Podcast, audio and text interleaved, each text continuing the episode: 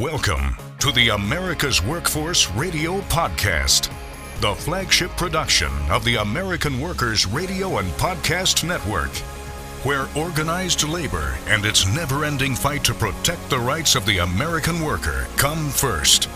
Now, presented by LIUNA, Laborers International Union of North America.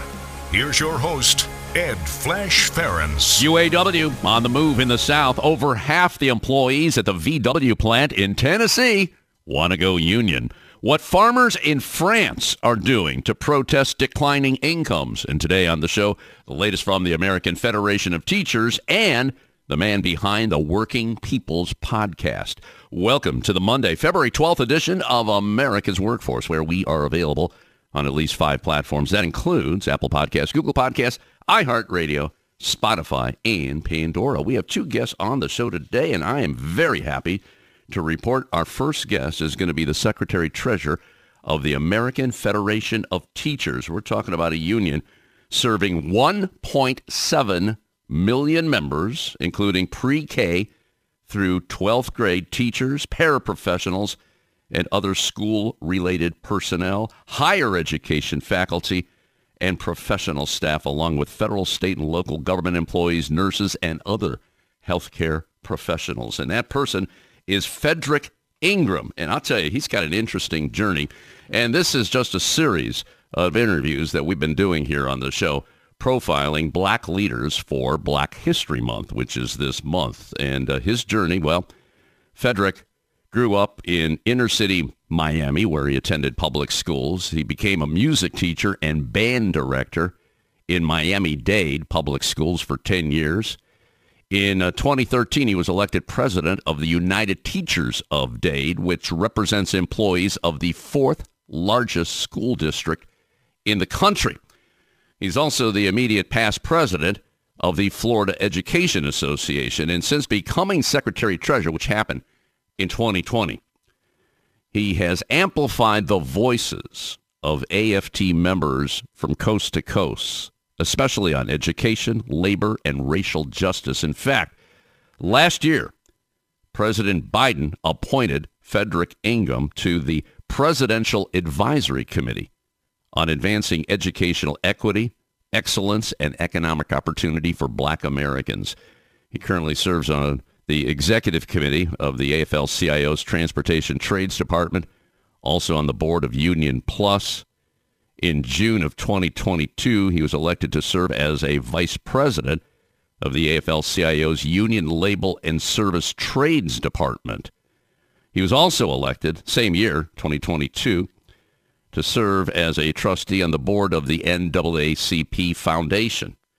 Man's got incredible credentials, and uh, what we're going to talk about, the importance of having diverse teaching and a diverse teaching staff and the impact of black teachers on students today, supporting diversity and DEI measures and the impact of anti-DEI efforts on black teachers' retention and recruitment. So uh, Fedrick is going to be our first guest later in the show. We, uh, we're going to link up with Maximillian Alvarez, Max Alvarez. We had him on the show, I want to say about maybe a month ago, and he was doing a marathon on his podcast. It's called the Working People's Podcast. He's also editor for the Real News Network. Real News, therealnews.com is their website. And he was doing a, a uh, pretty much a fundraiser for the residents in East Palestine, Ohio. And uh, one of the things we're going to talk about today is the recently formed Justice for East Palestine residents and workers and Max's national campaign to demand that President Biden, who's going to visit the area later this week, demand that Biden issue a major disaster declaration for health care under what's called the Stafford Act for all the residents in that area and the surrounding area, which if it happens, it would allow the residents and the workers who were sickened to get health care from the federal government. Meanwhile, the Justice for East Palestine residents and workers will be hosting a national conference for the people of East Palestine. That's going to be in March, and Max is going to talk about that. The other story he's going to reference is uh, what's going on in a Seattle-based chain called Homegrown Sustainable Sandwiches. Now, their mission was to create a more sustainable food system. However, their business model is not sustainable for workers.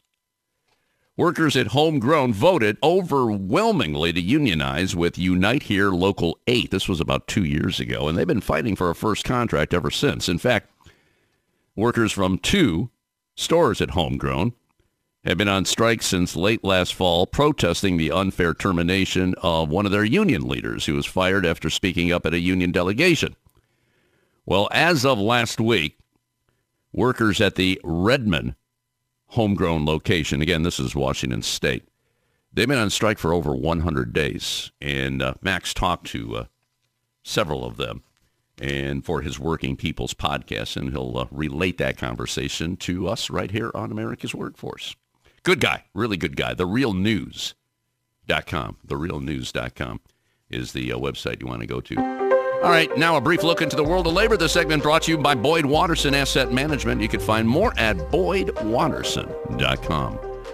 A majority of workers at Volkswagen's Chattanooga, Tennessee plant have signed cards to join the UAW, and this comes less than 60 days after the workers announced their campaign to form a union at the automaker's only U.S. assembly plant. Now, this marks the first non-union auto plant to publicly announce majority support among the dozens of auto plants where workers have been organizing in recent months. This effort sprang up in the wake of the record victories for the big three auto workers, those who work there, in the UAW's historic stand-up strike. Got a comment here from Zach Costello. Now, Zach is a Volkswagen worker. He's also a trainer in the Chattanooga plant. He said, the excitement has been building, and now that we have reached 50%, it's just continuing to grow. New organizers are joining each day, spreading our effort to every area of the plant. He goes on to say, just because we're in the South doesn't mean that our work is worth less, that our benefits should be diminished, or that we don't have rights. All workers should have a voice. And I hope the success that we're having here is showing workers across the country what is possible. Another worker, Victor Vaughn, said, we realize that the working conditions could be a lot better. Victor's a logistic team member at VW. And the employees, he went on to say, well, we don't have a say in any of the decisions that are going on with the plant. We're not being recognized as a major resource for the company. We have a very important job to put a vehicle on the road that our families are buying, that our kids are riding in. We take pride in what we do, but we don't have a voice in how we operate. And that's why this is going on. That plant, again, this is the Chattanooga plant, the one the UAW tried to organize 10 years ago. They have uh, 4,000 auto workers, and a clear majority of them have signed cards to join the UAW. Now, this campaign, again, it's part of a broader effort to unionize automakers in the South following the success of what happened last year we're talking uh, workers at Mercedes in Vance, Alabama, Hyundai in Montgomery, Alabama. They've announced public campaigns to uh, join the UAW, and uh, we talked about this recently. How the governor there says, "Well, we don't need the UAW. We don't need them in our leave our state. Don't bother the workers over here. They don't want you anyway." How come they're saying so many things that are contrary to that, though? Let's go to uh, France now. This is an interesting story. Farmers there, French farmers unions, I might add, attempted to blockade roads into Paris to protest declining incomes, also strains due to environmental regulations, too much red tape, and competition from imports. Sounds pretty much like here, right? Hundreds of thousands of farmers parked tractors on key routes into the capital in an effort they called a siege of Paris. The goal was to stop food deliveries from reaching supermarkets, thereby forcing the government to reach a quick resolution. Now, France, which is the European Union's largest agricultural producer, is subject to the policies and subsidies determined by the EU. These include waive quotas and duties for Ukrainian imports in light of the Russian invasion, as well as green policies and animal welfare rules. Well, just recently, after several weeks of protests, the two main farmer unions called for lifting the blockades in response to the introduction of new measures which make what they call tangible progress in protecting the livelihoods of the farmers. Now, the government has agreed to give a 150 million euro aid package for livestock farmers. My guess that's about 160, 170 million dollars in U.S. dollars there. This uh, package would pause a national plan for reducing pesticide use to ensure that the country is not overzealous in carrying out those regulations. And while the unions, the farmers' unions, laud these commitments a number of environmental groups say it's a step backward. So there's a tug of war going on there. But once again, once again, I say this so many times when I talk about what happens in Europe. Big difference with unions there. They have very, very strong unions to the point where what you heard, they almost blockaded Paris, shut down the city for what they uh, what they were demanding. All right, we're going to take a quick break. When we come back, the Secretary Treasurer of the American Federation of Teachers. This is America's Workforce. More shows available at awfradio.com. It takes LIUNA to build North America's infrastructure. From roads and bridges to schools and skyscrapers, the men and women of LIUNA, the Laborers International Union of North America, build the projects we depend on. From constructing the Freedom Tower on the site of the former World Trade Center to untangling Washington, D.C.'s congested interstate, LIUNA members do the work that matters. Find out what it takes to be built by LIUNA at liuna.org. That's L-I-U-N-A.org. The Ironworkers Great Lakes District Council, consisting of eight ironworker local unions in West Virginia, Pennsylvania, Ohio, and Michigan. We build the skylines and bridges along the Great Lakes. With more work than ever before, the Great Lakes District Council is actively searching out the next great ironworker, whether it's building the next Intel plant or constructing a bridge to safely connect our great cities along the lake. So join the Ironworkers Great Lakes District Council today. Find out how and learn more about the council by visiting iwdistrictcouncil.com. America's Workforce is brought to you in part by the Ironworkers. You can find more at ironworkers.org. Union members need to be heard. Reliable and convenient union voting has never been more important than it is now. Make voting easy for your membership by working with survey and ballot systems. SBS offers encrypted and monitored solutions that ensure your elections are accurate and accessible for every member through mail in, online, and in person voting. Visit surveyandballotsystems.com and take the next step in getting secure and auditable elections. America's Workforce is brought to you in part by the United Steelworkers. You can find more at usw.org. America's Workforce Radio is sponsored in part by the International Union of Painters and Allied Trades, District Council 6, representing painters, glazers, drywall finishers, and sign and display industry workers. They remind you that belonging to a union is your right as an American. America's Workforce is brought to you in part by the Heat and Frost Insulators Labor Management Cooperative Trust. Find out more at insulators.org org forward slash LMCT. Now, back to America's Workforce. Here's Ed Flash Ferenc. And remember, you can check us out on Facebook or follow us on X, formerly known as Twitter. That would be AWF Union Podcast. By the way, this next segment brought to you in part, and how appropriate too, the Ohio Federation of Teachers. You can find more at oh.aft.org.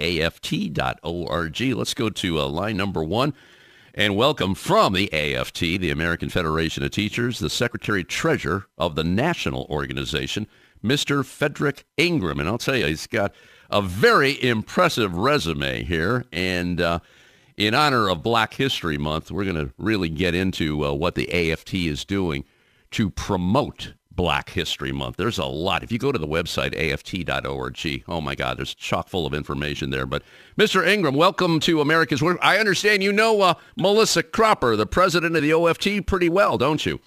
I do. One of the finest labor leaders we have in the country. She is fantastic and on our national executive board. So uh, a pleasure and thank her uh, for sponsoring and, and, and being a longtime supporter of you all. Yeah, she's uh, she's been a wonderful uh, addition to the show. And Randi Weingarten, I'll tell you, you got a super president there, no doubt about that. She's been on several times, so it's good that we're having more voices from the uh, the AFT.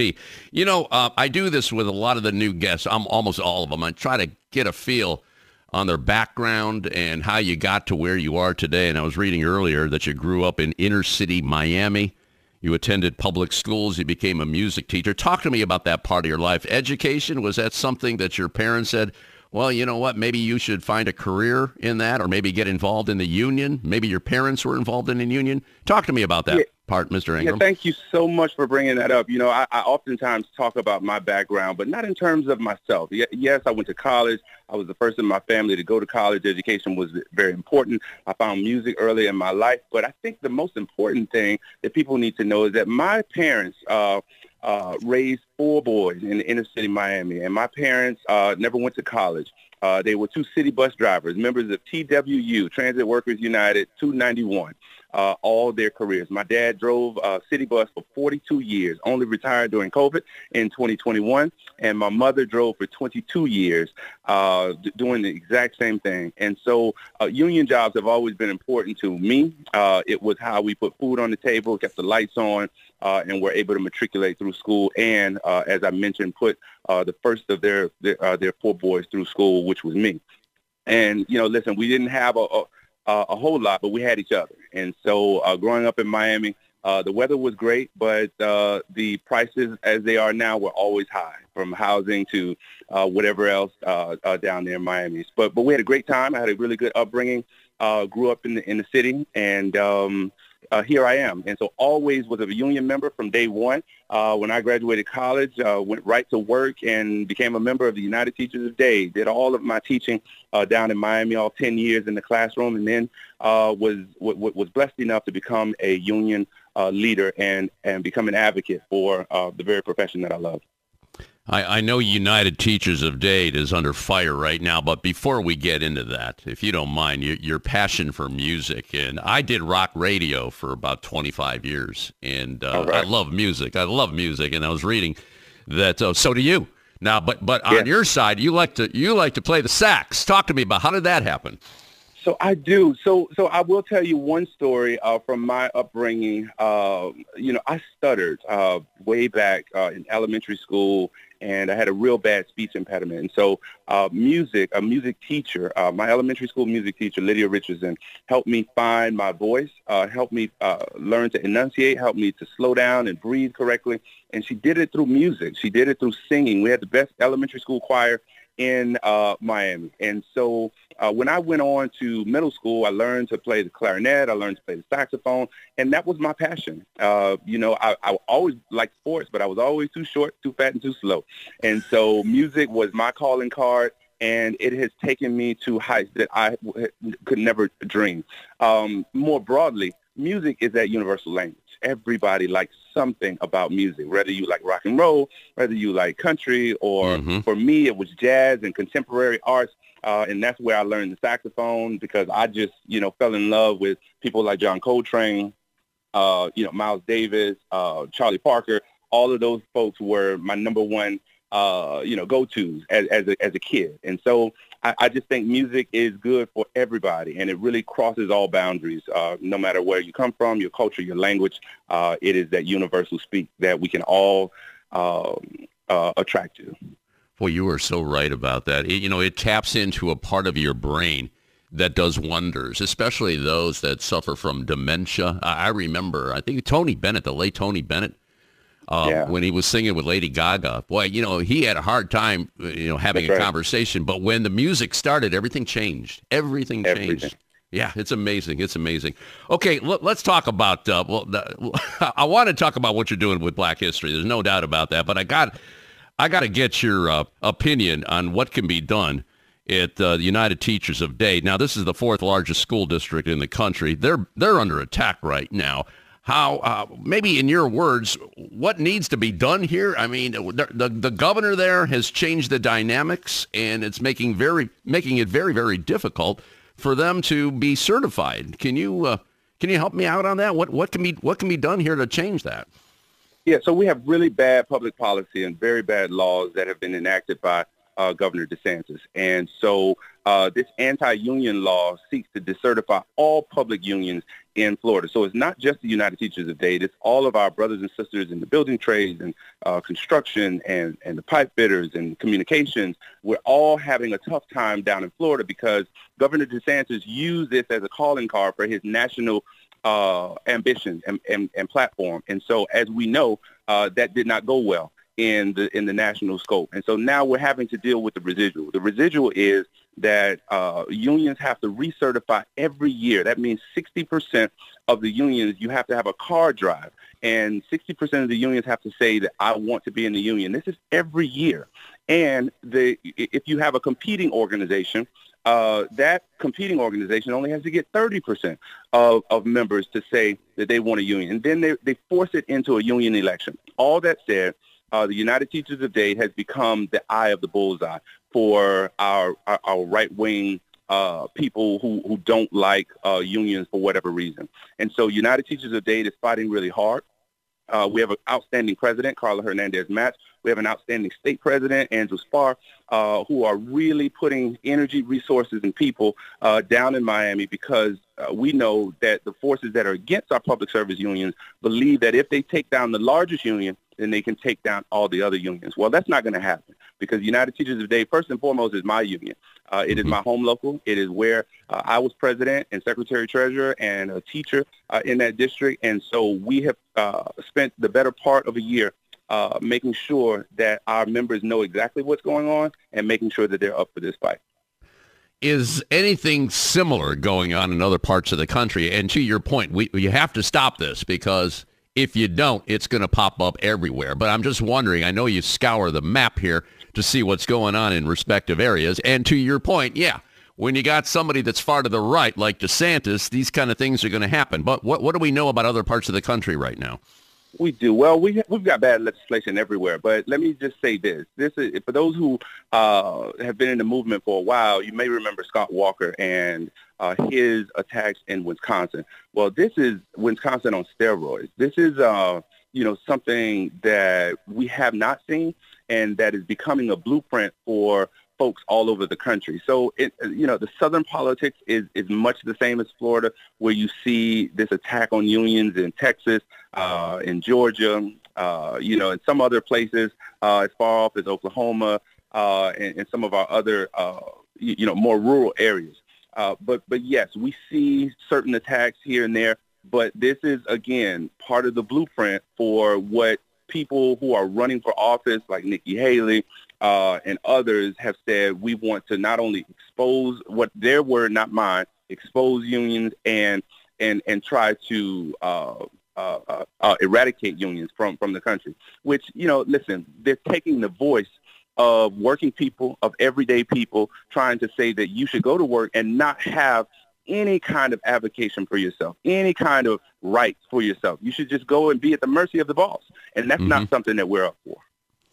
And I know Andrew Spar's been on the show a couple times, and he said there's been some pushback. I mean, a lot of pushback in Florida, and also organizing. It's kind of you know lit a fire under under several unions here, and and they're they're really signing more and more cards here, especially when it comes to like the charter schools, because that's all by design. I will tell you this: I'm super excited about what's going on in Florida because what we know is that people will not take this lying down. And so our unions, in a bill that was supposed to eradicate unions, that was supposed to get rid of all unions in the state of Florida, we are almost at 85% of where we were a year ago when this bill passed. And so we are moving.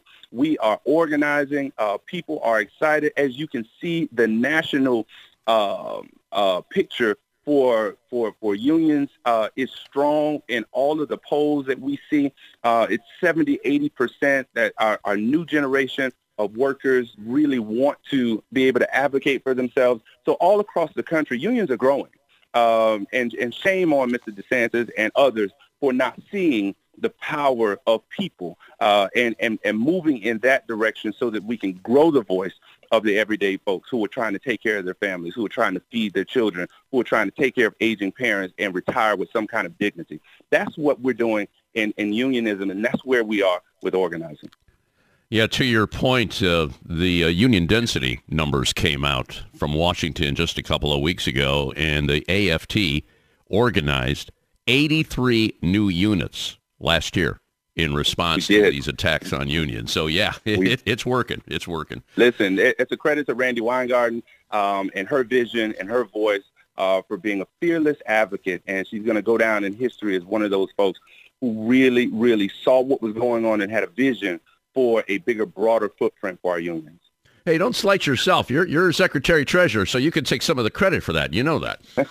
absolutely, absolutely. Listen, it's a team effort for all of us, and we all work together uh, to try to make this happen. But the AFT is absolutely one of the fastest growing unions in this country. Fedrick Ingram is his name. He's the secretary treasurer of the American Federation of Teachers. We're talking 1.7 million strong. National website, aft.org. We're going to talk about black history next and what's going on in various schools because of governors like DeSantis. Later in the show, Max Alvarez will be joining us. He is the host of the Working People's podcast. He's got a couple of interesting stories, including one about what he plans to do for the residents of East Palestine, Ohio. We'll be back in a couple of minutes. You're listening to America's Workforce with Ed Flash Ferenc. It takes LIUNA to power North America with affordable energy. The men and women of LIUNA, the Laborers International Union of North America, have the skills needed to build and maintain oil, natural gas, nuclear, solar, and wind projects that are shaping America's energy future. From new energy tech to retrofitted facilities, LIUNA members do it all. Find out what it takes to be powered by LIUNA at liuna.org. That's L I U N A dot org.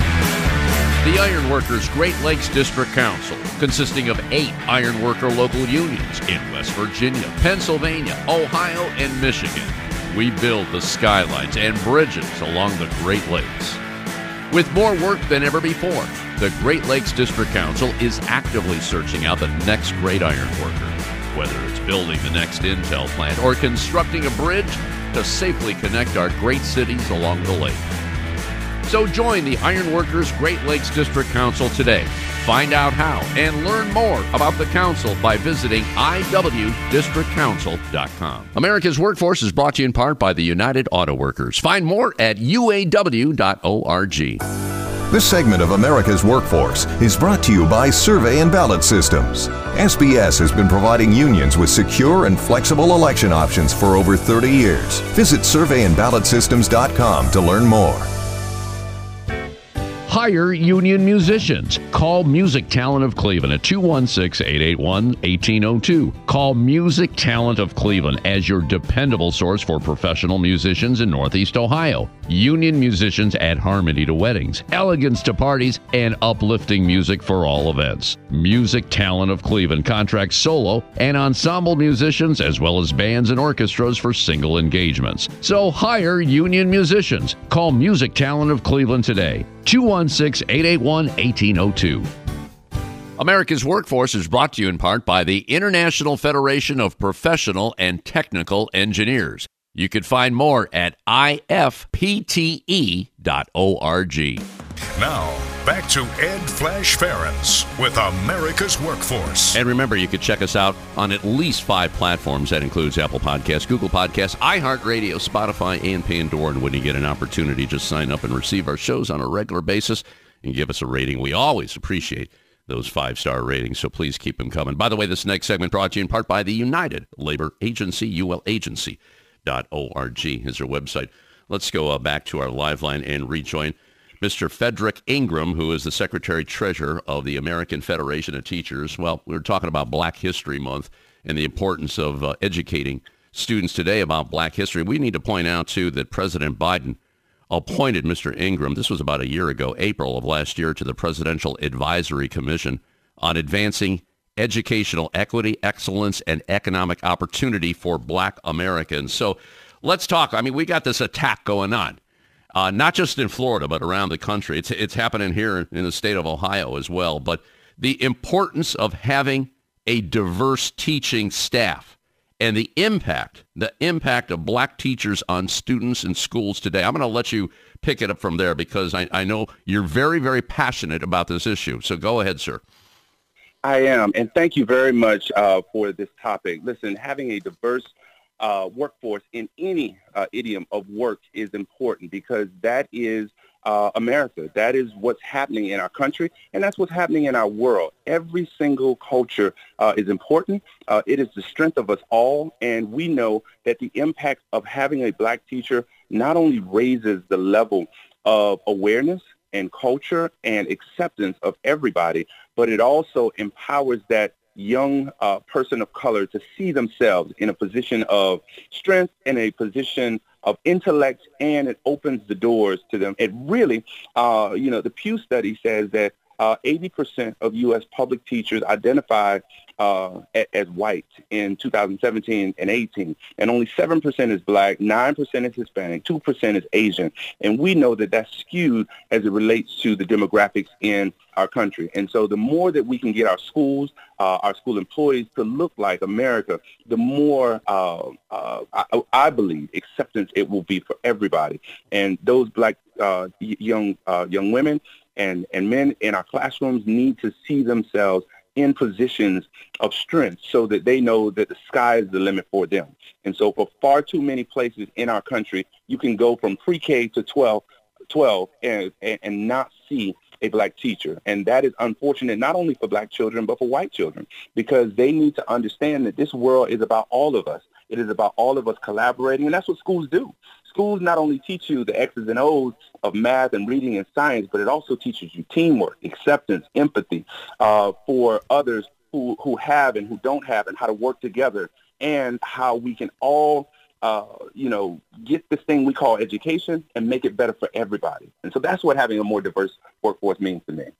And I, I, know you're working hard to achieve that, but again, we've got these attacks on DEI. How is that affecting the uh, the black teachers. I mean, it's got to be upsetting for them. Well, it is, and I think we need to break down DEI and tell people exactly what it is. Too far, uh, for, for, for far too long, we just say DEI, right? Diversity. What is wrong with having a diverse workforce? You you cannot credibly uh, and intellectually say that having a di- diverse workforce is not good for students. We know that all the research says you can look at Pew, you can look at RAND, you can look at all of the higher level research in all of our colleges and universities that says diversity is where we need to go and where we need to be. Equity. Well, why not have equity? Because we know that everybody doesn't start at the same starting line. And so there has to be some semblance of leveling the playing field for everybody. Be that kid black or white, if they're from a low socioeconomic status, then why not pour more into a particular school or give resources to uh, those who, who historically have not had. That's what equity is. And inclusion, inclusion is about seeing the other, seeing that person who has uh, maybe uh, some challenges or some obstacles. As I mentioned to you earlier, I stuttered, you know, and so getting that speech language pathologist in that school, uh, providing career and technical uh, empl- uh, uh, employment opportunities for some high schools that, you know, are, are low socioeconomic uh, statuses in terms of their community, um, providing more counselors, more mental health therapists, providing community schools. That is what uh, inclusion means. It means seeing the other, seeing a person and accepting that and making sure that we promote that in many instances. So DEI is absolutely important. And for those who don't promote DEI, well, shame on you because what you're doing is condemning a kid. You're condemning a family. You're saying that you we don't want to see you. You're not a part of this culture, this country, and what you bring to the table is not important. And that's not what we teach in our classrooms. That's not fair. And and shame on folks who would put their grandchildren and their nieces and nephews and the kid across the street in a classroom that does not represent DEI. We're speaking with uh, Fedrick Ingram, who is the Secretary Treasurer of the American Federation of Teachers. Mr. Ingram, you know that uh, there's a number of uh, politicians and um, there's school boards too. You know the story they're banning books. And it's almost like they want to erase certain parts of black history and in some cases fine the teachers if they go out of their way and say we're going to teach it anyway. How are you handling that? That This has got to be really, really difficult for you. Well, it is difficult, but let me start off with something really exciting at the AFT. What we have done uh, over the last few years when we saw uh, these politicians developing public policy to close libraries, not hire more librarians, uh, ban books, and prohibit uh, certain readings in classrooms, we started to give out books all across this country. And uh, to date, we are almost at 10 million books, giving out books all over this country through our through our uh, uh, local unions, uh, through school districts, uh, through partnerships in the community. Uh, just this past weekend in Fairfax, Virginia, we gave out 40,000 books to community members. And so what we're doing is asking parents to start their own home libraries to make sure that they get these books, all diverse books, all books that they can see their little ones in these books and read to them, read with them, and make sure that they're getting a well-rounded education. While at the same time, the AFT is pushing against this bad public policy. We're trying to open libraries. We're trying to get folks to to hire librarians. We're trying to ensure that these books uh, that they are so-called banning are back on the shelves. But we've got to d- develop a public policy legislatively, uh, not only federally, but state and local. Uh, and we need people with courage who are in uh, who, who, are in these positions of power to have a value system that says that books open the world because that's what our campaign is called. It's called Reading Opens the World because it truly does. And so it's the bedrock of all learning and we want our students to be the best that they can be, and they need to read diverse books. Mr. Ingram, I didn't realize uh, 10 million books have been given out. I know the OFT, the Ohio Federation of Teachers, embarked on a campaign, and they gave out several thousand, maybe tens of thousands, but 10 million. That is quite an accomplishment. So uh, congratulations on that, and I see more of that, uh, more of that going on. Uh, in closing here, I'd like to get your message to uh, public school students, white and black today. It, it's sad that you have to overcome these things that are going on. I, I always say it's never a straight line. You got to fight for, for what's right in this country. But uh, your message here in, in the middle of Black History Month. Go ahead, sir. Yeah, well, thank you very much. Listen, Black History Month is something that we ought to hold as a shining light. Um, and there's been much said about, you know, identifying months or weeks uh, when it comes to uh, certain people. But we have a history in this country that we need to talk about that has not always been a very pretty history. It has not always been a straight line, as you say, uh, and it has not always been favorable towards one people or another. But it is our history. And black history is American history. And so while we celebrate it in February, understand that every culture is important, that everybody is important, that we respect, that we hold true, that we understand that this is the value system that says by, for, and of the people. That is all the people. There was a time in this country where people who looked like me were, were not considered uh, human. There was a time where we were considered three-fifths of a person. There was a time where we couldn't vote. We need to understand that that's not a condemnation of others. That is an understanding of where we've been so that we don't take this country backwards. We need to go forward, and forward is about justice for all. Forward is about recognizing everybody. Forward is about seeing those young people for everything that they have to offer this country. And so that's what black history is about. That's what American history about is about. And that's what our public schools stand for. We stand for truth and justice and honest history. Thank you so much. Thank you. Fedrick Ingram, Secretary Treasurer of the American Federation of Teachers, national website aft.org. You can also check them out on Facebook and on Twitter. Well, actually X, AFT Union. All right. Mr. Ingram, thank you so much for joining us today. It's been a pleasure. It's been an honor. Let's do this again, okay, sir? Absolutely. Absolutely. You let me know, and I'm, I'm here, okay? Okay, you got it. Okay, we're going to take a quick break. Max Alvarez hosts the Working People's Podcast. He is coming up next. This is America's Workforce. It takes LIUNA to keep America running. Over 70,000 public employees are part of LIUNA, the Laborers International Union of North America. delivering critical services such as healthcare and emergency response, as well as maintaining roads and sanitation systems. Even the National Postal Mail Handlers Union, representing over 47,000 U.S. postal workers, is affiliated with LIUNA. Find out what it takes for LIUNA to keep America running at liuna.org.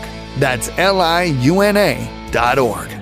The Alliance for American Manufacturing is a nonprofit, nonpartisan partnership formed back in 2007 by some of America's leading manufacturers and the United Steelworkers. Their mission is simple strengthen American manufacturing and create new private sector jobs through smart public policies. Key word there is smart. We need to be smarter than ever in today's highly competitive world. The Alliance for American Manufacturing believes that an innovative and growing manufacturing base is vital to America's economic and national security, as well as providing good jobs for future generations. Good jobs today, good jobs tomorrow. Good American jobs. Find out more at AmericanManufacturing.org. America's Workforce is brought to you in part by the Communication Workers of America. You can find more at cwa-union.org. America's Workforce is sponsored in part by Boyd Watterson Asset Management, LLC.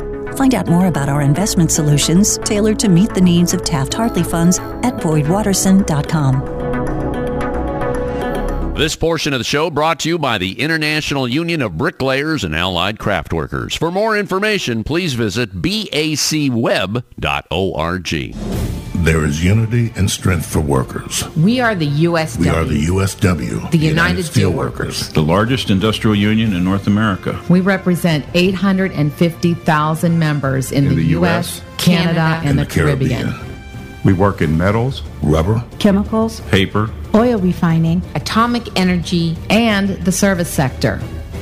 we are steelworkers, standing strong and fighting for what's right. America's Workforce is brought to you in part by the International Brotherhood of Teamsters, where you can find more at teamster.org. America's Workforce is presented by the Laborers International Union of North America. Feel the power right now at liuna.org. Now, back to America's Workforce. Here's Ed Flash Ferenc. And remember, you can check us out on Facebook or follow us on X, formerly known as Twitter. That would be AWF Union Podcast. By the way, this next segment brought to you in part by Blue Cross and Blue Shield's National Labor Office. You know, Blue Cross and Blue Shield companies formed out of a need to provide affordable health care to teachers, to loggers, and miners. Well, in 1965, the Blues developed the National Labor Office to strengthen its commitment to organized labor. And today, Blue Cross and Blue Shield's National Labor Office remains focused on America's workers advocating for affordable and equitable health care, partnering with strategic alliances to provide industry-leading products and services, and proudly serving more than 18 million unionized workers, retirees, and their families, working hard for America's working families, for the health of America. You can learn more by following them at Blue Labor on LinkedIn and X, formerly known as Twitter. All right, let's go to uh, line number two. Joining us from Baltimore today is Max Alvarez. He's the host of the Working People's Podcast and is also the editor-in-chief of the Real News Network. Last time we had him on the show, we were talking about what he was doing for the residents in East Palestine, Ohio. That mission is continuing, but Max, talk to me about uh, homegrown sustainable sandwiches. I mentioned this at the top of the show. I guess uh, I guess the workers are not being able to be sustainable there. Tell me what's going on there. Right. I mean, uh, well, first off, brother, it's uh, always great to be back on the show uh, with you.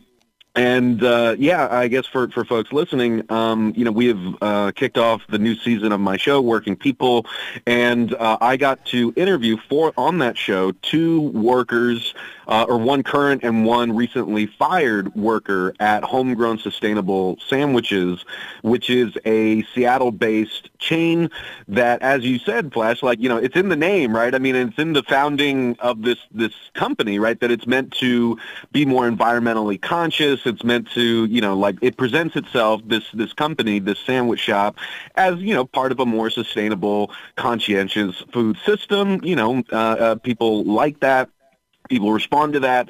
And you know the, the the sad thing is is that um you know they are proving themselves to be among an ever widening class of, you know, progressive seeming companies or companies that make money off of their progressive branding that do not apply, you know, those quote unquote progressive principles to their workers and to their uh, labor practices. I mean, I've seen this so many places, Flash, and I've talked to so many workers, uh, you know, who work at places like, you know, a vegan meat alternative company called No Evil Foods that just horrifically union busted uh, its workers a couple years ago.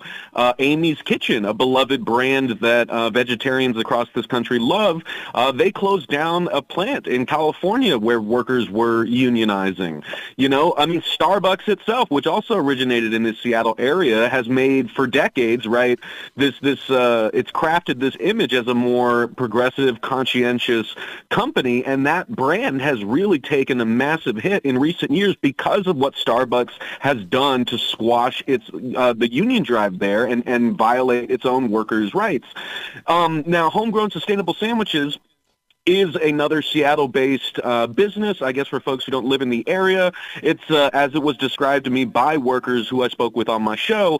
It's kind of like a super fancy Subway slash Panera kind of combined, right? So if mm-hmm. you go mm-hmm. into these typical storefronts, you're going to have uh, workers who are making hot sandwiches, making salads, all you know with like you know like a, a, a humanely sourced uh, and and, um, and sustainably sourced ingredients. They're meant to be clean.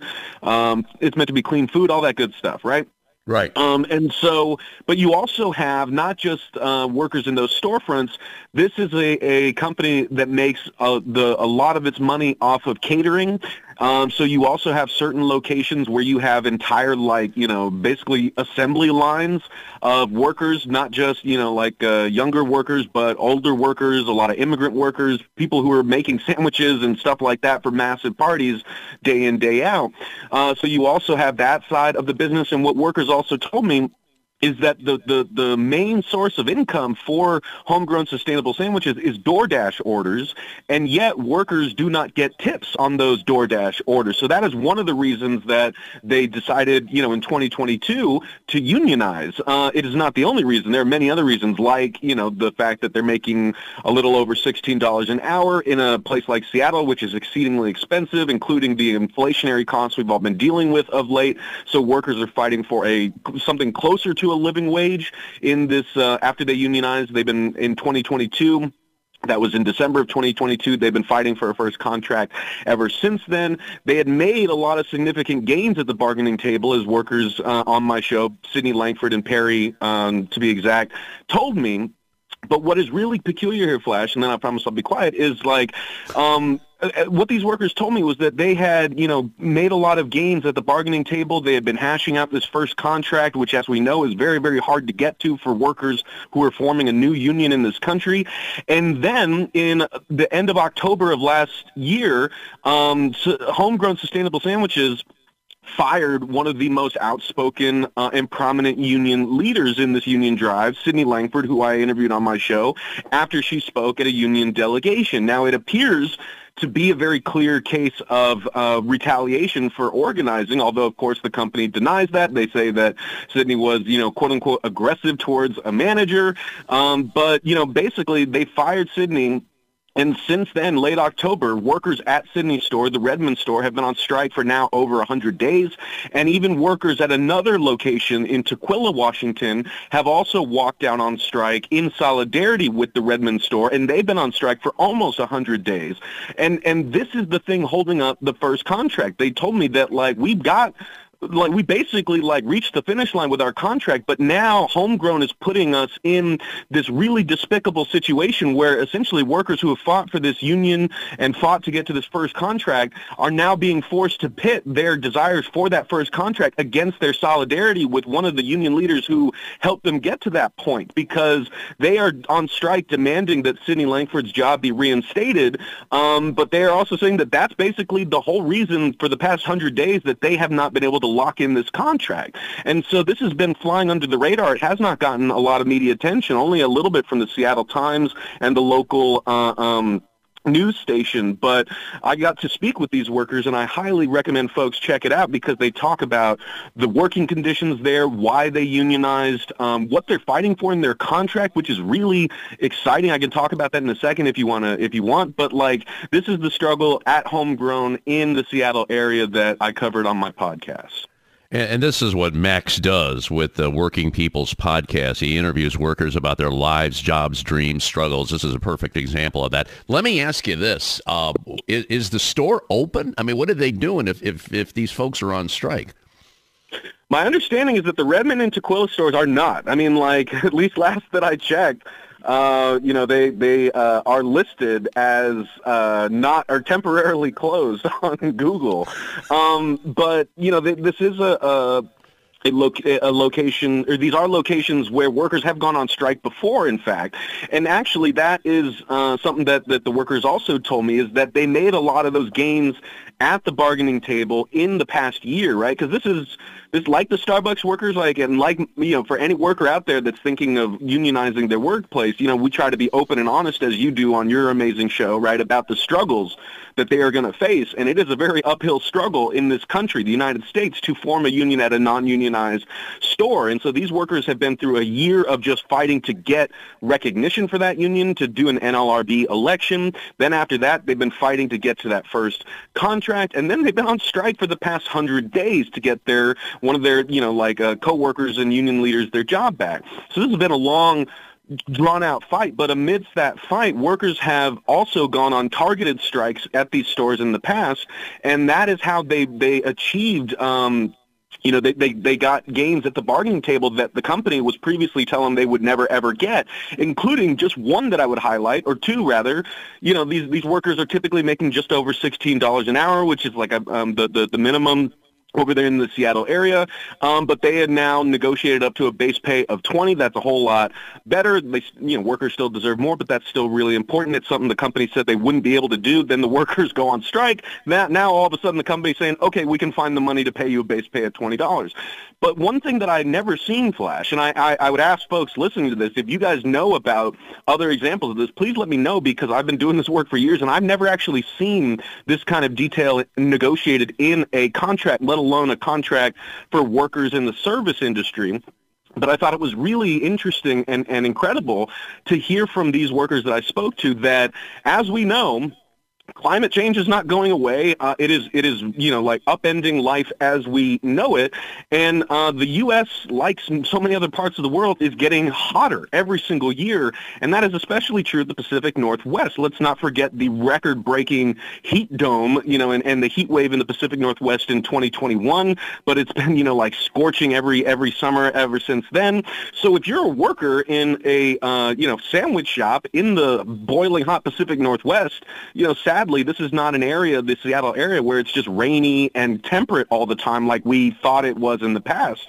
That's not the reality of living in the age of climate catastrophe. So these workers are in stores that are reaching up to 80 and even in the 90s in the stores You've got resting ovens, you know, at, at 500 degrees. You've got smoke filling those kitchens, and um, workers. This was this has been a really big issue for workers who, you know, like our are not able to work in those conditions. And so what they have done, the union, um, in its negotiations, has actually negotiated a heat pay provision that would peg time and a half and double time pay to how hot it is in the store. So workers would actually get paid time and a half whenever the in-store temperature reaches 82 degrees Fahrenheit. And like that's a really interesting and important advancement, I think. And it shows that not only are workers in the service industry unionizing, but they are also innovating what labor can do. And I really encourage folks in the movement to look at what workers at homegrown sustainable sandwiches are doing, but also support them because they desperately need publicity. They desperately need help to stay on strike. You can find the strike fund on our uh, the last episode that we published, and just make sure folks know about it because this is a struggle that has, even though workers have been on strike for 100 days, this has fall, this has um, gone under the, the, the radar, and these workers are not giving up. They're not backing down, um, but as they told me, they do need help. And you can check out those stories on Max's podcast, Working People. Just check that out, Working People. Max, we're just about out of time. I know we want to talk more about East Palestine, Ohio. Biden is visiting that area later this week. We'll set up another time. So you take care, stay safe, stay strong. Okay, brother? Right back at you, brother. Thanks for having me on. And that'll be it for another edition of America's Workforce. Coming up tomorrow, the Communication Workers of America. Until then, all of you have a safe and wonderful day. That concludes another episode of the America's Workforce Radio Podcast. Thanks for listening, and be sure to subscribe so you never miss a show. America's Workforce is a production of Labor Tools and BMA Media Group. Find out more information online at labortools.com.